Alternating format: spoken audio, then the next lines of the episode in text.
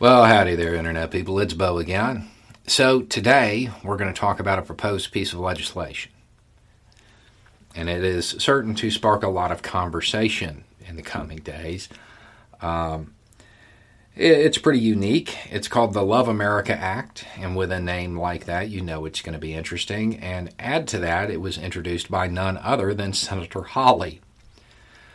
You know, legislation often has a statement of reasons, like a preamble something to explain why the legislation is needed, why it's happening, right? In my entire life, I have never seen a piece of legislation where the stated reasons for it and the legislation itself are in direct contradiction quite like this. It, it's really unique. Okay, so why does he want it? Let's let's start there. Why does he want this bill? The idea behind it is to make certain that American students don't believe the U.S. was inherently racist when it was founded. That, that's his goal. He, he doesn't want that to be taught. To accomplish this, he has a four step plan. The first is that students in the first grade read and are able to recite the Pledge of Allegiance. Okay, that doesn't do anything one way or the other. That's just, uh, what's it called? Indoctrination. Step two students in the fir- fourth grade read the Constitution of the United States, and are able to recite its preamble. Step three students in the eighth grade read the Declaration of Independence and are able to recite its preamble. Step four students in the 10th grade read and are able to identify the Bill of Rights, which is a little confusing to me because I don't know if Senator Hawley wants additional emphasis put on the Bill of Rights, or he doesn't understand that the Bill of Rights are part of the Constitution. They're the first 10 amendments to it. And when you study the Constitution, you kind of have to study the amendments. Okay. So his goal is to make sure that American students don't believe the U.S. was racist when it was founded. To accomplish this, he is going to have them start by reading the Constitution and memorizing the preamble. So they're going to get this glorious, idealistic preamble, right? And they're going to know it because they got to memorize it. And they're going to hear about we the people.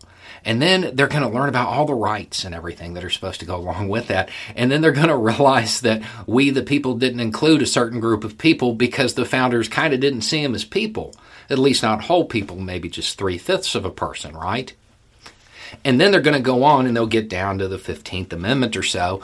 And at that point, they're going to realize that, wow, the country was really racist in the beginning because in 1870, the 15th Amendment, um, that's the one that prohibited barring people from voting based on their race. So up until then, it was okay. And it needed a constitutional amendment to stop it. Golly gee whiz, that seems awfully racist to me, Senator.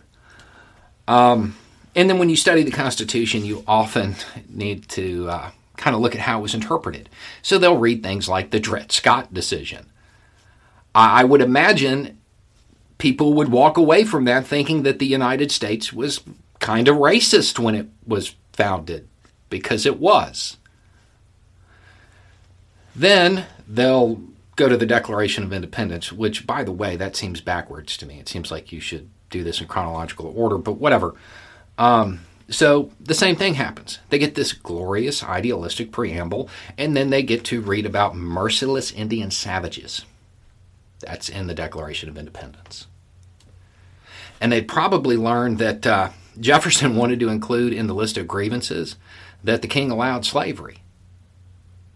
He wrote it in, but the founders, they had him take it out because they wanted to continue the incredibly racist institution of slavery because it was building this country.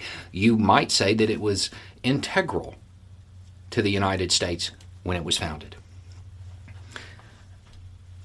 There is no way to read the founding documents of this country and walk away with any other conclusion than it was racist when it was founded. And then as you go through time and you look at the amendments, you can see as more and more people got included in people, and you, you get kind of like a timestamps for when different things happened. And then if you really get into it, then you start looking at the federal laws that went along with it to uh, expand on the ideas in the Constitution, like the Civil Rights Act, which didn't occur until the 1960s. It's not a matter of whether or not the country was founded and, and was racist back then. We're talking about how racist it is now. There is no way you can read these documents and actually understand them and believe anything other than the U.S. was inherently racist when it was founded because it was dependent on the institution of slavery. The idea here is to make students love America. You want them to love America? Give them an America worth loving. You want them to respect the flag? Make it the symbol of something worthy of respect. But when you have politicians lie about things that are plain truth, these are historical realities. You can't pretend this stuff didn't happen. It casts doubt on whether or not the United States is ever going to learn from it, is ever going to level the playing field, is ever going to fulfill the promises that are in those glorious and idealistic preambles you want them to memorize. They should memorize them because that's the goal. It's not where we're at. That's where we should be headed. I actually think this is a great idea because it's not going to work to accomplish his goal. But I think if more people actually sat down and read these documents, they might have a better understanding of why the United States is so lopsided. And when you look at this on a timeline and you understand that from the beginning until the 1960s, it was legalized racism. You, it's a whole lot easier to accept that there are, let's just say, after effects that aren't explicitly racist legislation, but they're racist institutions that continue to exist and permeate our society today. So, yes, I think it's a great idea. Students should absolutely read these things. Not because they won't show that the U.S. was racist when it was founded. It's definitely going to show that because it was.